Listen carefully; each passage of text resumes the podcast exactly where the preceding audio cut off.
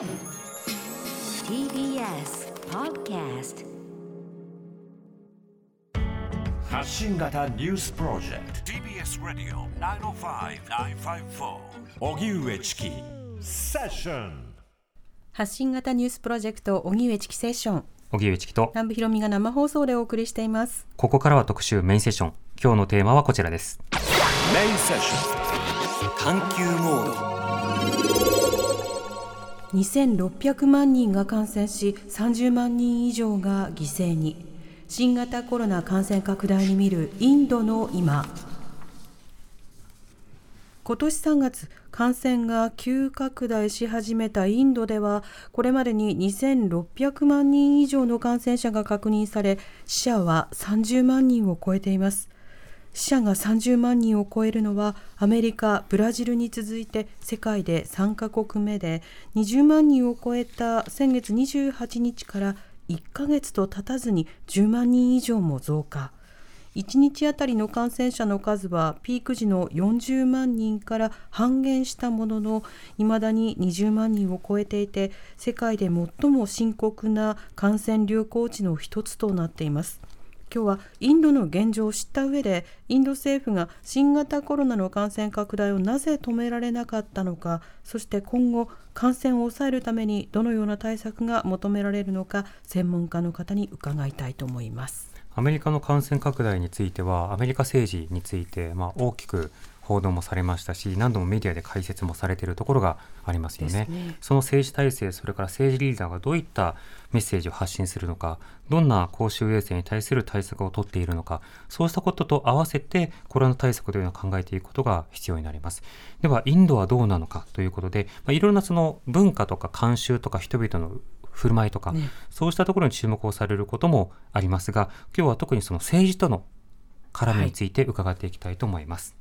では本日のゲストをご紹介します。インド政治がご専門の帝京大学法学部准教授の三輪博樹さんです。よろしくお願いいたします。お願いいたします。よろしくお願いします三輪さんは普段はどういった研究なさってるんですか、えー、普段はですねインドの政党政治それから選挙といったことを主に研究しておりまして、うん、まあ、最近ですと州議会選挙が行われましたので、はい、まあ、そういった、えー、選挙結果がどうであるとかあとはまあ民主主義の話であるとか、まあ、そういったことを主に言及しておりまして、うん。はい、あのインドの民主主義というのは非常に素晴らしいというのを言い続けてきたんですけれども最近ちょっとどうなんだろうというのはちょっと心配だという、まあ、そんなようなことをこう論文に書いたりなどしております、うん、はい、インドの政党政治について後ほどまたお話を伺いたいと思うんですけど、はい、三輪さんがあの以前作られた資料僕も拝見したんですがインドあの政党が思ったより多いですね。そうですね。あの地域政党というのがたくさんありますので、うん、あの全国レベルでのメインの政党というのはもちろんありますけれども、はい、特定の州や地域のみに、えーと、基盤を置いたあの、えー、地域政党というの,、えー、いうのがたくさんありますので、う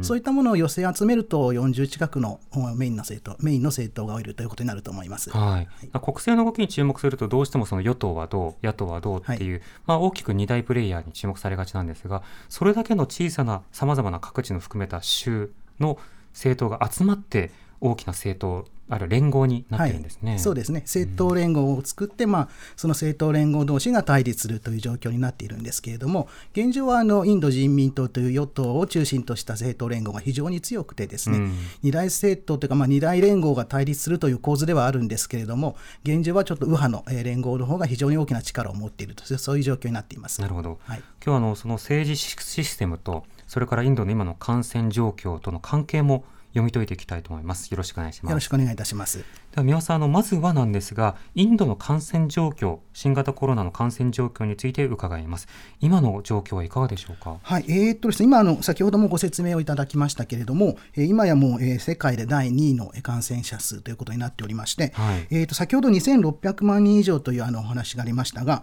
最新の数字ですとこれが2694万人ということになっておりまして、うん、もうほぼ2700万人に近くなっています。でアメリカが今確か3300万とか3400万だと思うんですけれども、はい、この調子でいくといずれあのインドが抜いてしまうのではないかという状況なんですが、うん、でそしてあの、えーと、先ほどもお話ありましたがあの5月の上旬が一番のピークで1日あたり40万人。そして今は20万人ほどに減少しているので、えーとまあ、ピークは過ぎてはいるということにはなっているんですけれどもそれでもやはりその、えーと、元が非常に大きかったので感染が収束というか、ある程度落ち着くまでには相当の時間がかかるだろうと言われています。それから、オフィシャルな数字というのはあの今もお話ありましたが2600万2700万人なんですが実際その火葬場の、えーと、死者死体の数などを数えると実際もっと多いんではないかと、えー、あのこれは幅あるのですが5倍から10倍という説もあってですね実際のその、えー、感染者数や死者数というのはそうなると、えー、要するに数字にカウントされていなくて、まあ、政府が把握できていないような感染者や死者が相当多いんではないかということであのおそらく今ピークは下がっては今ピークを過ぎてあの落ち着きつつはあるんですけれどもそれでも非常に多い感染者がまだ続いていると言って間違いないと思います。うん。インドはあのしばしば統計、政府統計に難があると、はい、あのいうような指摘されますけれども、政府が今、それを把握しきれてないというのはどういうことなんでしょうか？おそらくあのそうですね、ただえー、統計に難があるというのは若干ちょっとインドにはかわいそうな気もいたしましてですね、うん、あのやはりその専門家は非常に多いです。し、はい、数字の点面でその、えーと、それほどその信頼できないということはないのかもしれませんけれども例えばそれは調査そのままおそらくきちんと行われているのかもしれないのですが調査しきれないという部分が非常に多いんではないかと。例えば、うん、まあコロナで亡くなってそれを、まあ、我が国であればそれが保健所などを通じてこう、えーデータが集積されていきますけれども、インドは大きいですし、人口も多いですから、非常にこう田舎の方などで、あるいはこうスラムのどこかで、あの感染者が出てですね、それで亡くなる人があったとしても、それをもう政府が把握しきれていないと。で、政府もおそらく把握できたものに関してはきちんと数字にしてですね、ウェブサイト等で発表してるんだと思うんですけれども、やはりそれをその把握するだけのもう余裕といいますか、能力がないというよりかは、もう多すぎて余裕がないという状況なんではないかという気がいたします。それは特にこのコロナ禍で、そのキャパシティを上回っているというところもあるんでしょうか、はい、おそらくそういうことなんではないかと思います。はい。でこのインドの感染爆発なんですけれども、特にいつ頃からこの流れが始まって進行していったんでしょうか？はい、えー、っとですね、あの第1波とされていたのがおよそ収まったと言われていたのは1月から2月にかけてで、1月から2月にかけてというのはおよそもう収まっていたんですけれども、第2波がこう感染爆発がスタートしたのは3月の終わり頃と見られます。あの、うん、1日あたりの感染者を見る限り、やはり3月の終わり頃からかなり増え始めてですね、で4月になった頃から急激に増加という状況なので、感染爆発がスタートしたのは3月末頃。で、それがピークに達したのが5月の上旬。で今、えー、ピークを過ぎて収まっていると、そのような状況だったと思います。で、当初はですね、やはりそのデリーであるとか、ムンバイであるとかといったような大都市の方での感染が多くてですね、それがもう全体の8割近くを占めると、そういう状況ではあったんですけれども、それがやっぱり徐々にこう地方の方にも拡大していって、今、数字を見る限り、どこの地域でもやはり感染爆発が、えー、広がってしまったと、そのような状況、えー、状態になっています。はい、はいで先ほど行政のリソースの話伺ったんですけれども、はい、よくその医療体制特に例えば酸素であるとか呼吸器、はい、こうしたものが不足しているということも指摘されます、はい、医療の体制と対応というのはいかがですか、はい。えーとね、酸素に関してはですねこれはあのいろいろと報道等を見る限り全く足りていないというわけではなくてですね酸素そのものの供給量は何とか、えーと、賄えているんだけれどもそれをその各地域ごとにこの融通するシステムであるとかあのどこかにある酸素をこう別のところに輸送するシステムであるとか、そういったものがきちんと機能していないので、あの報道されたような酸素不足というものが起こってしまっているようだと言われています。で、おそらくも輸入もしていますし、あの報道を見る限りその、例えば病院における酸素の供給というのも若干も改善してきているとは言われてはいるんですけれども、はい、とはいえ、やはりその、えーと、今に至ってもやはりその酸素をこうどういうふうに移動させて、その足りないところに、えー、どどういうふうにこう、えー持っていくのかと、そういったようなことというのがなかなかうまくいっていないようだと、それから医療に関しても、そのワクチンの話は後で出るのかもしれませんが、あの例えばレムデシビルのようなあの、えー、薬とかですね、これもやはりインドでは不足しているようで、あの報道ではその酸素不足というのはかなり、えー、注目されましたけれども、はい、実際のところ、やはり医薬品、いわゆる普通の医薬品もかなり不足しているようだということで、あの報道に報道というかあの、我が国のテレビでも放送されましたけれども、あの間違いなくこれは医療崩壊と言っていい状態、もう間違いあの酸素の方はともかくとしてベッドの数であるとか、医薬品の数であるとかということを考えるともう、えー、不足していると言ってもうそれは間違いないことだと思います。なるほど。その医療崩壊医療不足というのは何によってそのようになったと考えられているんでしょうか？やはりこれはもうどうでしょうか、インドの医療体制というのはですね、それほどその他の国に比べて悪いわけではなくてですね、うん、インドも医療ツーリズムというのをこう前面に出すくらいには、その医療の方にはそこそこには自信を持ってたと思うんですが、はい、やはりちょっと感染の数があの増えすぎたということが、特に第1波の時にはですね、それほど医療崩壊ということは言われておりませんでしたので、うん、1日あたり10万人の感染者が出ていたの、第1波の時でも医療崩壊という声はほとんど聞かれなかったので、そう考えると、やはりちょっと、あの準備をする前にこう一気にこう感染が拡大してしまったので、もうあのどうでしょう、これはインドの医療がダメだったというよりかもう、インドの医療はそこそこ悪くはなかったんだけれども、それを上回るスピードで感染が拡大してしまったと言わざるを得ないと思います、ね、日本でも例えば1日10万人とか、あの数十万人という感染者が、はい、例えば明日出たっていうことになったら、もう医療は止まってしまうでしょう、ね、そうですね、今の段階で1日5000人というような状況でこう大変だと言っていることですから、いい状況ですから、まあ、そう考えると、ちょっとそれはインドの医療をバカにすると言いますか、あの医療はだめですねというのはちょっと気の毒かなというような気がいたします、ね、はい、その酸素の供給であるとか、路地に課題があったというのは、どういったことなんですか？やはりその酸素はあの液体酸素にして持っていくというなりますと、専用のこう、私も詳しくは知らないのですが、専用の、えなんていうんでしょう。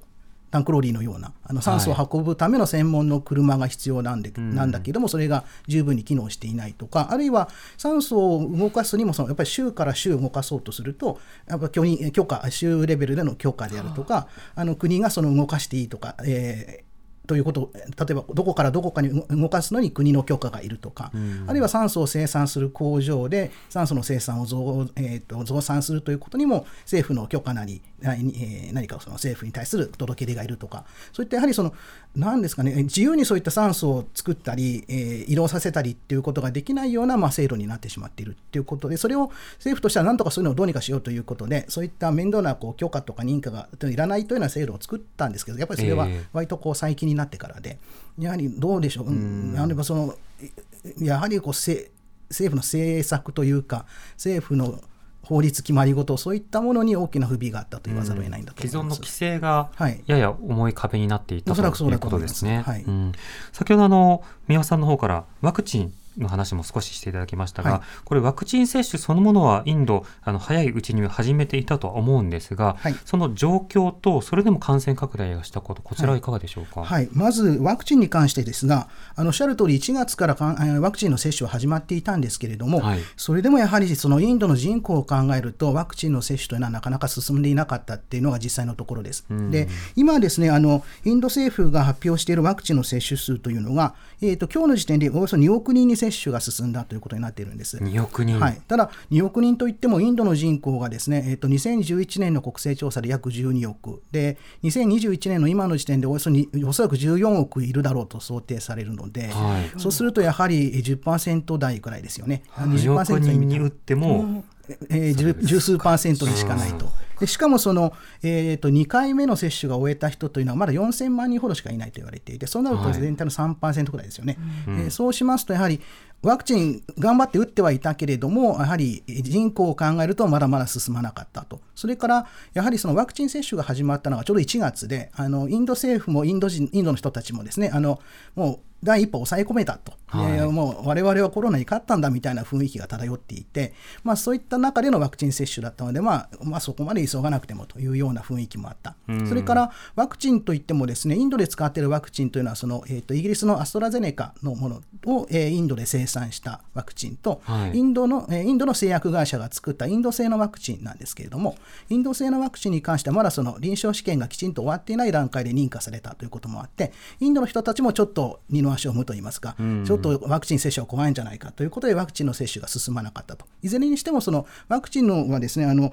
接種の開始は1月ということで、えー、と早かったんですけれども、はい、やはりその供やはり人口を考えるとそもそもまだまだ足りなかった、それからインドの人たちの間でもワクチンの接種に対してちょっと恐怖感があったといったようなこともあって、あのあまり進まなかったということだと思います。さらにその、うん、えー、と1月はその先ほど言いましたように、ある程度抑え込めていたということもあって、えー、とこれも後でお話が出るかもしれませんが、ワクチン外交ということで、はい、ワクチンをその対外的に輸出してということも行っていて、もう実ワクチンそのものも足りなかったと。でまあ、そういった状況であの、えー、ご存知の通りのそのあのインド型インド株ですかね、うん、インド型変異株というものがその一気に広まってしまったということでワクチンに関しては早くから始めましたけれども、えー、そもそもやっぱり足りていないっていうことがやっぱり、えー、大きな問題だったんだと思います。なるほど、はい、足りていないこととこれはあの途中であのワクチンあコロナを克服したというある種の緩みのようなものが、ブレーキを踏んだ面もあるんですはい、おそらく。ただ、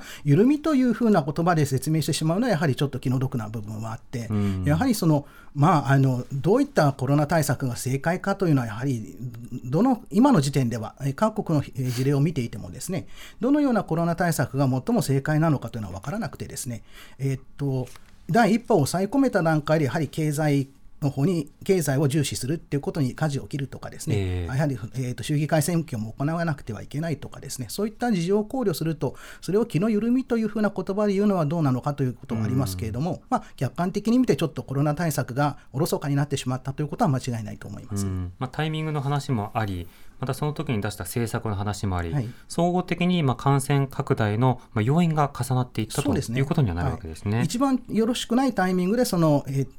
感染力の強いとされている、えーと、インド型の変異株が広まってしまったということだと思います。なるほど。話を聞くと、となると、その医療的な体制の準備も相当にあり、ワクチンの準備というもの相当にあり、はい、だからある段階においてはコロナ対策うまくいったよなというような感触もありという中でも、こうした感染拡大も起こりうるということにもなるわけですね。そうですね。うん、逆に言うと、そのどれだけひどい状況、この対策がうまくいっていない、コロナ大変だと言っていてもですね、それはもしかすると非常に長期的な目で見れば、そこはそれで良かったのかもしれない。ということになるので、おそらくこの今、コロナが非常に深刻な問題になっているこの今の状況において、はい、インドも含めた各国、あるいは各政府のコロナ対策というものは失敗だったのか、成功だったのかっていうのを判断するというのは、多分難しいんではないかと思います時間もかかるでしょうね。えーこれあのインドのワクチン確保というのは現時点ではどれぐらい見込まれているんですか？えっ、とね数字のところはちょっと私もわからないのですけれども、ワクチンどうでしょうか？あのおそらく間違いなく足りていないことは間違いなくて、うん、えっ、と今、アメリカからワクチンの支援を受けようということ声声があるほどですから、はい、えーと、具体的な数字というのはちょっとわからないのですが、はい、えーと、インドの方々に全員に打てるほどの数は、ま、おそらく、えー足りえーと、確保できていないのではないかと思います。ちょっとこれについてはですねあのイン例えばその今ワクチンが例えばインドは何本確保していて、はい、いつ頃までに何人打てる見込みだということはちょっと数字がないんですけれども、うん、あのインド政府としては夏までに4億人に打ちたいというふうに言っているんですが、えー、実際それは難しいんじゃないかという声もあってですね。ですので、えーと、具体的な数字はともかくとしておそらく間違いなく足りていない、えー、諸外国から輸入してこなければいけないくらいには足りていないということだと思います。うん。またあのいやなんといってもそのキャパシティ人種あ人口全体のキャパシティであるとか、はい、国土の広さであるとか、はい、そうしたものに行き渡らせるという点でも他の例えば地域などと比べても相当政治的な難題がそこにあるとも言えそうですね。はい、そうですね、はい、あのそうですね。あの例えばそのいろんなところにワクチンを接種をするように広げていこうとしてもですね、まあ、州政府の考えであるとか、はい、州政府によっては州政府によってはそのワクチンは別にいらないと言ってるような州政府もいれば、要するにワクチンなんか打たなくても大丈夫だというような、あのそれはその州州首相、州政府のまあ考えもあったりしてですね、なかなかやっぱり州レベルでの足並みも揃わないというようなこともあるようなんです。そのいろいろとこう各州の州政府、州首相の発言を聞いていても、とにかくワクチンが必要だと言っている人もいればですね、いや、うちの州はそんなにコロナは広くないから、ワクチンは大丈夫だ、いらないんだみたいなことを言う人もいてですね、なかなかそのあたりはちょっとあのなんと言いますかね、インドの連邦制といいますか、その地方政府と中央政府の意思がうまくこう疎通ができていないというような部分もあるような気がいたします、うん、その連邦制については、また後ほど政治システムの話で伺いたいと思います。はい、こういったメールもいただきました。はい、えー、ラジオネームつぶっこさんからです。ありがとうございます。インドの感染拡大はインドならではの生活習慣と関連があるのか知りたいです。特に衛生面でインドと日本でかなりの習慣の違いがあるイメージなんですがそれは古いイメージなのかもしれないので正しい情報が知りたいですといただいています。この習慣の話って難しいですよね。習慣に注目をすればそこに目がいくかもしれませんけど、ませんけどでも世界第一の感染がアメリカというような状況などを見ると、じゃあアメリカならではの習慣があったんですかっていうことはなかなか言われないので、一定のバイアスもあるように見えますが、ここはどうですか？そうですね。あのインドは広いと言いますか、やっぱり貧富の格差が大きくてですね、あのインドといっても、もうなんというか、中3階級、中流以上の人たちであれば、もう日本人とさして変わらない、衛生状態だけで見れば日本人とさして変わらない状態ですし、あのとはいえ、やっぱり、いわゆる仮想といいますか、貧しい人たちはやはりスラムでですね、私も何度か行ったことがありますけれども、やはり衛生面という点では非常によろしくないと。こう土間に腹土間に裸足でいるというような状態の人もまあいるわけですから、どうですかね、イメインドのイメージというと、どうしてもその貧しくて汚くてみたいなイメージになってしまうんですけれども、そういった人たちが、まあ、おそらく相当数いて、ですね、えー、そういった人たちの間で感染が拡大しているということは、おそらくそうなんだと思います。ただ、生活、それが生活習慣によるものなのかというと、ですね生活習慣だけで見れば、インドの人たちの衛生観念というのは日本人以上かもしれないわけですよね。私はよくにインド人の方に日本人というのは朝お風呂に入らない人がいると聞くんだが本当かと、うん、あの夜に風呂に入ってそのまま寝て朝は風呂に入らずに仕事に行く人とかいると聞いたんだけれどもそれ気持ち悪くないのかと。大丈夫なのか日本人はと。と言われたことがありますので、うん、まあ、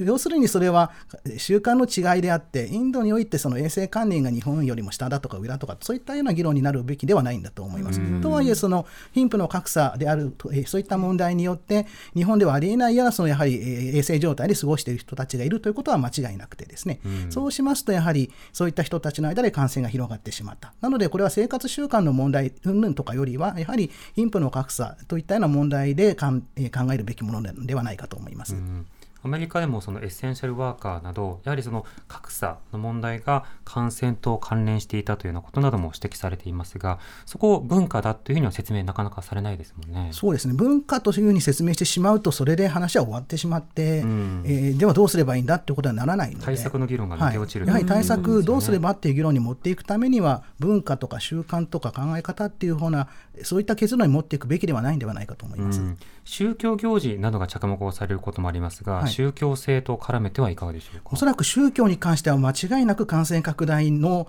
原因であったことはまあ間違いないと思うのですね、あのインドで最初に、えー、クラスターのようなものが発生したのがイスラム教のインドというか、まあ、そうですインドですね、えー、イスラム教の礼拝堂だったということもありますし、はい、我が国でも報道されましたようにあの3月にあのガンジス川の、ね、沐浴をするというような、うんあれああいった人たちの間で感染が広がっていったことも実際こう調査によって明らかになっていてそういった人たちがこう周りに広めていったことは間違いないと。ですので残念ながらその宗教行事というのは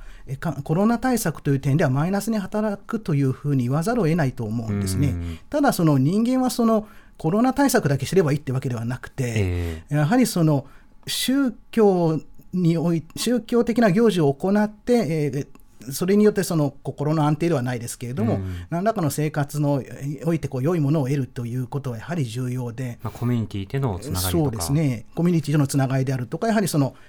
なんだ安心して暮らすことができるということですね、あの死んでしまっては元コロナにかかって死んでしまっては意味がないんじゃないかと言われる方もいるかもしいるかもしれませんけれども、そうではなくて、そういうことをコロナを恐れるがあまり、何もすることができないことによるこの精神的な問題ということを考えると、やはりあの宗教行事に行くことは仕方がないんではないか我が国ではあのガンジス川での沐浴というのはかなりこう、はい、嘲笑といいますか批判といいますかそういったものを持って、えー、ネットなどではそういったふうに捉えられることが多かったですけれどもそれをそのインドはこうだから、インドはやっぱりこうなんだからだめなんだというようなですね、こうあざけりというか、そういったものの、そういったような見方で見るべきではなくてですね、ここの、今この段階において、そのコロナ、コロナ禍という中において、宗教行事はどういうふうにあるべきなのかっていうのを、やはり真面目に考えるべき時なのではないかという気がするんですね。それはそのインドに限らず、我が国もそうなのかもしれない、どこの国においても宗教を抜きにして成立している社会というのはないわけですから、そこ、今のこのこの中において宗教をどうすればいいんだというのを、やはりちょっと今、1年経った今、コロナ禍がコロナというものが問題になって1年経った今、ちょっと立ち止まって考えるべきかなという気はいたしますね。それからまた宗教と宗教行事がその場合によっては切り離すことも必要で、はい、あの例えばミサとか集会などを取りやめるような、はいことも各国で動いてますよね、日本国内でも多くの人たちはそれを宗教だと思っていないかもしれないけれども、はい、例えばそのおみこしを担ぐそのお祭りなんかも実行するような自治体もあれば、はい、中止をしたような自治体もあってであれもやはりその宗教行事と密接に結びついているわけですので、はい、そうした行事がどういった機能を果たしているのかってことを考えると、まあ、分断というよりはなるほど大事なものなんだな。で、ね,、もこの国はやめたけどここはやめられなかったのかなとかそうした別の議論ができそうですけどね。おそらく宗教行事といってもここは譲ってはいけないというような部分と、うん、まあ、これはもう後になってくっついてきたようなおまけのような行事だからこれはなくてもいいですよねというようなそういったものをきちんと分けてですねあのいくら宗教宗教行事すべてだめというわけではなくて、はい、ここは譲れないというような部分をやはり残してあのできるだけそれは続けていくということはやはり考えるべきなんではないかなと。よくありますがあのお祭りと一緒にカラオケ大会なんか行われたりする。はいはい、日本ではね、私の地元などでもありましたけれども、うん。えー、まあ、そういうのはやはりやめた方がいいと思いますけれども、うん、でもおみこしを担いでそれを神様に奉納するというようなことというのはやはりなくすべきではないんではないかという気がしますよね。うん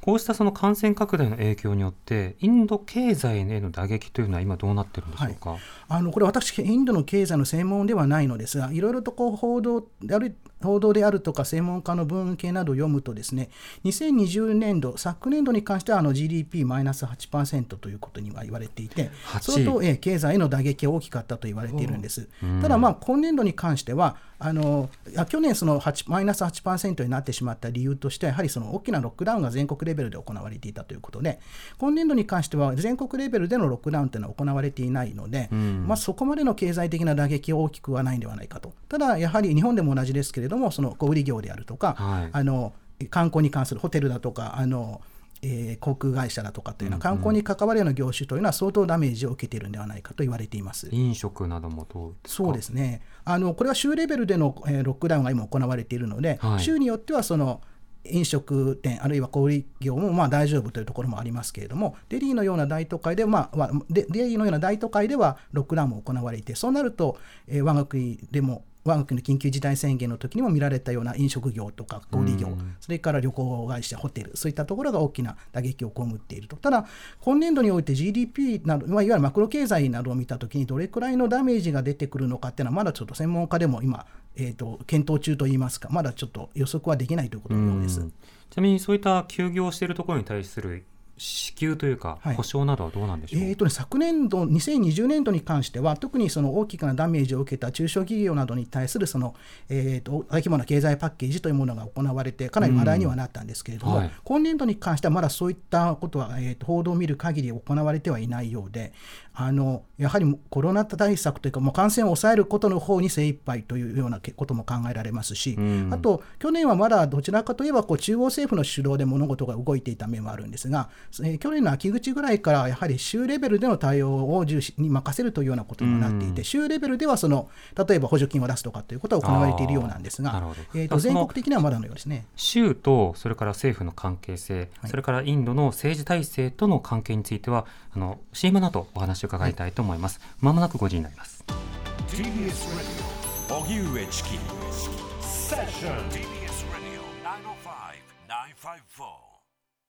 時刻は5時になりました。荻上チキセッション。今日の特集メインセッションは2600万人が感染し30万人以上が犠牲に新型コロナ感染拡大に見るインドの今というテーマで、えスタジオにはインド政治がご専門の帝京大学法学部准教授の三輪弘樹さんにお越しいただいています。皆さん引き続きよろしくお願いいたします。お願いしますでは三輪さんあの先ほどからインド政治を語る上でその連邦制度であるということと、はい、それから各州の判断でという話がよく出てきました、はい、この連邦制度インドの政治体制というのはどうなってるんですか？はい、えーと、連邦制についてのお話をすればよろしいですかね。あののインドはあのご存知の通りといいますかあの連邦制が採用されているのですが、はい、それはもうアメリカのような連邦制とはやはり少やはり少し違っていてかなりその中央政府の権限が強いとされているんです。で中央政府と州政府の権限を比べたときに中央政府の権限の方が非常に強く、はい。まあ、いわゆる中央集権的と言われているんですけれども今回のこのコロナ対策に関しては基本やはり公衆衛生は州政府の管轄ということもあって、うんうん、まあ、州政府が主導になって行われているということになっています。なるほど、はいではその州にあ州の権力とそれから中央に集められた権力役割も違うところもあると思うんですが中央政府である今のモディ政権というのはどんな政治を行うような政権なんでしょうか、はい、えーと、モディ政権というのはですねあの与党はインド人民党という政党なんですが、はい、このインド人民党という政党について、まあ、一般的に説明される表現としてはヒンドゥーナショナリズムと言われておりまして、うん、まあ、ヒンドゥー教を重視すると。インドの多数派の宗教であるヒンドゥー教を重視しそして、まあ、ヒンドゥー教に基づいた国づくりを行っていくんだというのが、このインド人民党という政党のイデオロギーです。そして、えー、モディ首相はその中でもやはり、よりそのヒンドゥー色といいますか、ヒンドゥー至上主義的な色合いが強い政治家と言われておりまして、あのインド人民党の中でももちろんいろいろな考え方の人がいるわけですが、そういった中でもかなりヒンドゥー色が強いと。で、えーと、そんなこともありますので、やはり、えー、モディ政権になってからに、えー、もう、えー、2014年からですから、もう7年ほど経ちますけれども、はい、やはりこう宗教面では、特にイスラム教徒などのマイノリティに対する抑圧的な動きというものが見られるようになってきていると、まあ、そういったようなことが言われております。よくアメリカ政治などでは、そのキリスト教右派などによる、はい、またまあ、例えばさまざまなあの中絶反対であるとか、はい、あの同性婚反対などが導き出されたりもすることありますよね。はい、このヒンドゥーナショナリズムというのは、そもそもヒンドゥーのどういった考え方を前面に押し出すことになるんでしょうか？そうですね、ヒンドゥーそうですね。ヒンドゥー教の教えといってもですね、なんていうか例えば特定の神様を崇め崇めるとかそういうことではなくてですね、なんていうかヒンドゥー教というのはインドのまあ多数の人たちの生活スタイルのようなものなので、うん、まあ、そういったこうヒンドゥー教的生活ヒンドゥー的な生活スタイルみたいなものを重視しようということだと思うんですけれどもただそうは言っても何のことやらわからないという感じで、はい、結局のところインドの伝統的なものを重視しましょうねということにはなるんですが。生活保守にやや近いんですか？そうですね。ただとは言ってもこういうスタイルを行うことがヒンドゥーヒンドゥー的だとかですねヒンドゥー市場ヒンドゥーナショナリズム的なというのはなくてですね、うん、得てしてこれはその要するにイスラム教徒に対する敵対的な行動ということになって現れてきてしまうんですね。あの例えばこういうことをすればヒンドゥー教的だとかヒンドゥーナショナリズム的なということではなくて、はい、そういったことはよりそのイスラム教徒に対する敵対的な行動をするということでもっぱら現れてくる。あるいはその例えばその欧米の習慣に対する敵対的な行動例えばよく話題になったのは2月のバレンタインデーに対する、まあ、バレンタインデーなどというものはその欧米の習慣などであるから、なくすべきだというような、まあ、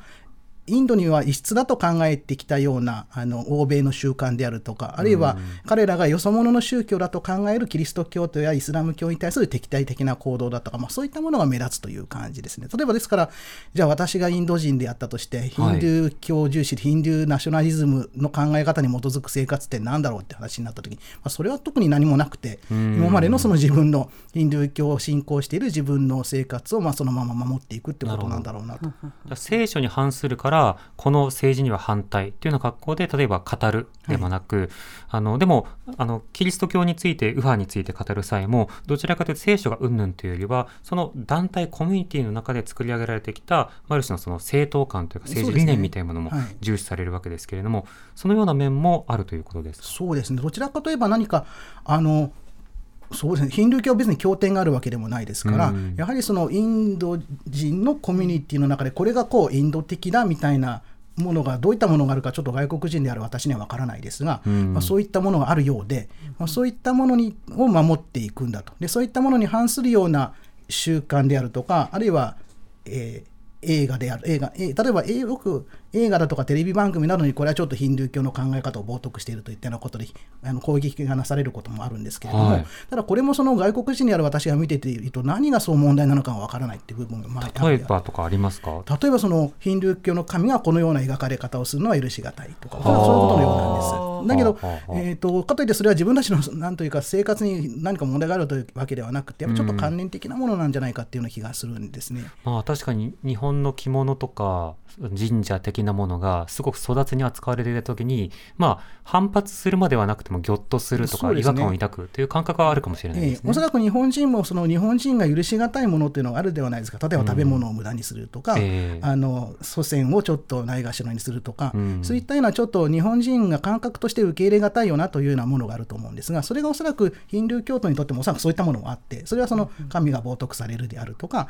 ヒンドゥー教例えば牛ですねヒンドゥー教徒にとって大切な動物である牛がこうえー殺されてしまうとか、ないがしろにされるとか、まあ、そういったような、ちょっとやっぱり生活スタイル、考え方として受け入れがたいっていうようなことに対する反発っていうことになるんじゃないかと思います。うん。特にこれまでインドではさまざまな宗教に配慮するっていうようなあの政治が考え方が良いとされてきたんですけれども、ええ。そういったものはいいか逆に言ってみればそのマジョリティであるヒンドゥー教徒に対するこう冒涜といいますか、マジョリティであるヒンドゥー教徒のこう考え方っていうものをないがしろにするものなんだっていうような考え方になってしまって、はあそういったものがそのマイノリティに対する攻撃という形になって現れてるんじゃないかと思います。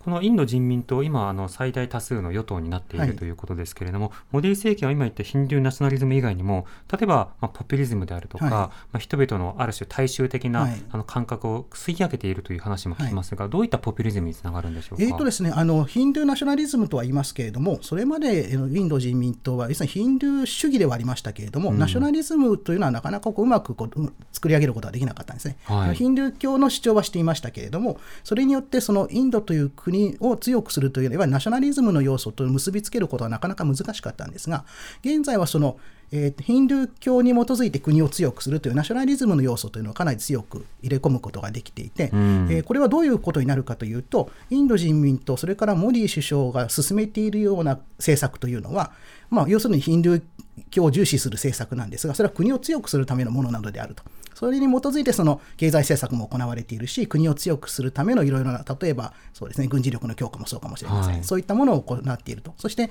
そういったものに反対する、そのインド人民党のやっている、あるいはモディ首相のやっている政策に反対するということは、インドという国に対して反対するということ、すなわちうん反国家的なことなんだっていうような、そういう言説になると。プロパガンダとしてはね、はい実際政権批判をあくまで国家そのものの否定だっていうふうにすり替えるそうです。それが。今までそういったことはなかったんですが、モディ首相のもとでどうもそれが成功しているようだと。うんでですから、モディせ政権を批判することが、すなわち国を批判することになるっていうような言説を作り上げてしまっているので、ですから、批判をすることが非常に難しい状態になってしまっているという、そういう状況のようです。それがそのポピュリズムだとか、うんあのナショナリズムなどというものとヒンドゥー教というものを結びつけているという、そういうことになります。なるほど、その結果、例えば行われる政治の中で、経済政策という話もありましたが、はい例えば不公平なのか、それともあの特定の財源の支出を、まあ、強化していく財政政策というものが、あの特定のところにこう出やすくなっているのか、そうした特徴というのはあるんでしょうか？特徴としては、もともとインド人民党の、えー政策としては、やはり大企業を重視し、それから、うんあのできるだけその民営化を進めて、あのえー国営国が国営企業などの株、国営企業をできるだけ民営化するというような形おで、ーできるだけ民営化、そしてえー企業、大企業を、まあ、大企業重視というのは極端かもしれませんが、基本的にはやはり民営化、えー新自由主義的な路線を進めてきたわけです。はい。でそういったものになりますと、どうしてもやはり貧富の格差というものが出てきますし、さまざまな経済的な問題が出てきますけれども、モディ首相の場合は、それがまあ国を強くするものなんだっていう、そういう、まあ、イデオロギー的なこう容器みたいなもので入れてですね、そして、まあ、あのそういったものに批判、そういったものを批判することは、まあ、許し難い、そういうような、まあ、雰囲気を作り出しているっていう感じではないかと思います。新自由主義と新しい保守主義の結びつきというと、どちらかというと、そのブッシュとか、はい。あのそうしたような政権を連想するんですが、それとの違いはどうなんでしょかそうれがその、えー、とブッシュといいますか、よくこのモディ首相が、えー引き合いに出されるのがやっぱりトランプ大統領であると、要するにその、